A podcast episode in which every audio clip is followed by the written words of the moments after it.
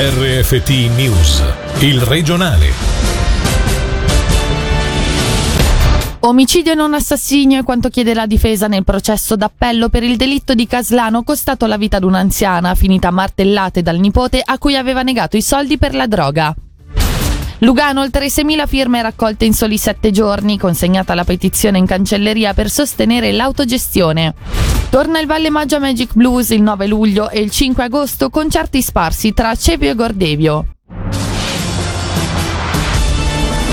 Buonasera dalla redazione. Torna in aula il delitto di Caslano a comparire oggi di fronte alla Corte d'Appello a distanza di un anno e mezzo dalla condanna in primo grado a 18 anni di carcere sospesi il giovane che nel 2018 uccise la nonna martellate dando fuoco alla sua abitazione perché si era rifiutata di dargli del denaro. Per i dettagli sentiamo Angelo Chiello.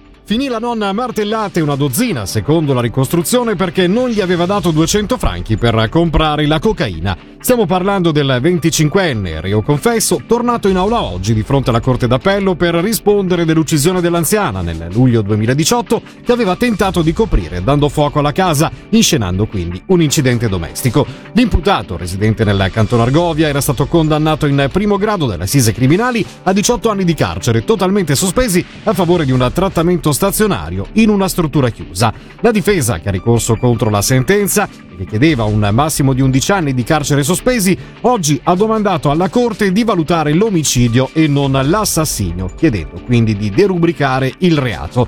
Come riporta la Regione Online, infatti, l'avvocato difensore Daniel Ponti si è battuto per una riduzione della pena da sospendersi perché possa essere spiata dall'imputato in una struttura chiusa per adulti. L'accusa, rappresentata dalla procuratrice pubblica Margherita Lanzillo, ha chiesto invece la conferma del verdetto pronunciato dall'assise criminali a fine 2019. La sentenza è attesa nelle prossime settimane. Consegnate 6.042 firme raccolte nel giro di sette giorni in favore dell'autogestione. La petizione lanciata la scorsa settimana ha raccolto un ampio supporto in tutto il Ticino con grande soddisfazione e anche un po' di sorpresa per i promotori. Le firme sono state consegnate questo pomeriggio alla cancelleria di Lugano da Jared Camponovo, responsabile della piattaforma per petizioni ACT by Campax.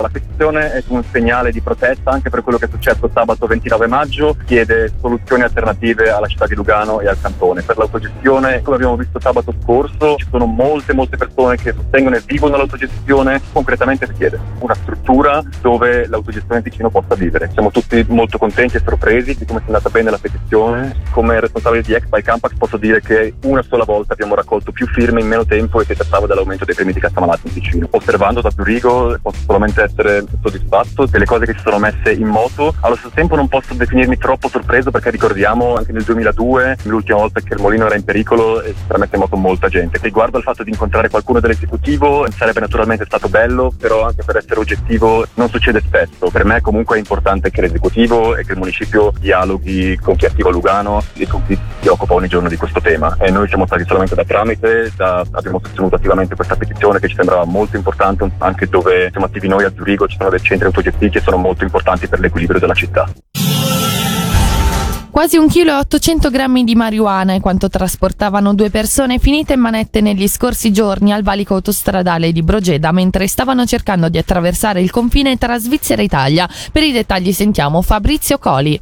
Nulla da dichiarare. Questa frase, pronunciata dai due occupanti di un furgone, non ha convinto i funzionari della dogana di Como Brogeda, che ispezionato il loro veicolo hanno scoperto quasi un chilo e 800 grammi di marijuana. Decisivo nel ritrovamento della sostanza stupefacente è stato il fiuto di un cane antidroga impiegato durante il controllo. Le due persone, di nazionalità albanese e residenti in Albania, sono state tratte in arresto dagli uomini dell'Agenzia delle Dogane e della Guardia di Finanza di Ponte Chiasso. La droga e il veicolo sono stati posti sotto sequestro. Il Valle Maggia Magic Blues svela il cartellone della sua diciannovesima edizione. Fra il 9 luglio e il 5 agosto i concerti del festival si concentreranno principalmente a Cevio e Gordevio. Il programma completo è consultabile sul sito magicblues.ch. Sentiamo dal promotore Fabio Lafranchi, ospite in diretta sulle nostre frequenze, come l'evento si confronterà con le norme vigenti per l'organizzazione di Open Air. Legati alla, a quelle che sono le nuove norme che prevedono dal primo di, di, luglio un accesso per gli open air che si può stare in piedi con mascherina, accesso col pass covid, però fino a un massimo di 3.000 ma con un'occupazione de- della capacità fino al 50%. Abbiamo lavorato un concetto anche col, col gruppo Grandi Eventi del Cantone, uh, loro ci hanno confermato che non dovrebbero esserci problemi e nei prossimi giorni riceveremo la, la, l'autorizzazione. Le prevendite appunto sono partite oggi, biglietteria.ch da stamattina mattina, Ticket Corner dovrebbe partire in giornata più tardi domani mattina, la prevendita sarà obbligatoria. Io invito tutti quelli che proprio ci tengono di comprarsi i biglietti il più presto possibile perché la capacità è ridotta del 50%.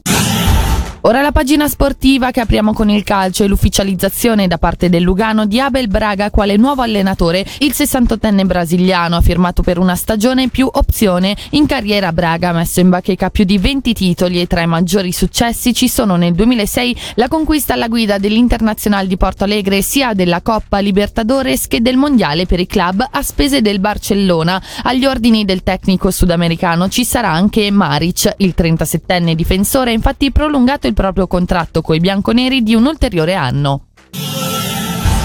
In chiusura la pallanuoto e Lugano Sharks sabato hanno inanellato l'ottava vittoria in nove gare di campionato. A cadere sotto i colpi dei ticinesi alla piscina del Lido, i campioni svizzeri del Kreuzlingen battuti con un pirotecnico 14 a 13. Una stagione che quest'anno è molto equilibrata con Sciaffusa e Orgen, le altre avversarie più agguerrite. Sentiamo il tecnico degli Sharks, Gianfranco Salvati, intervistato da Marco Galli.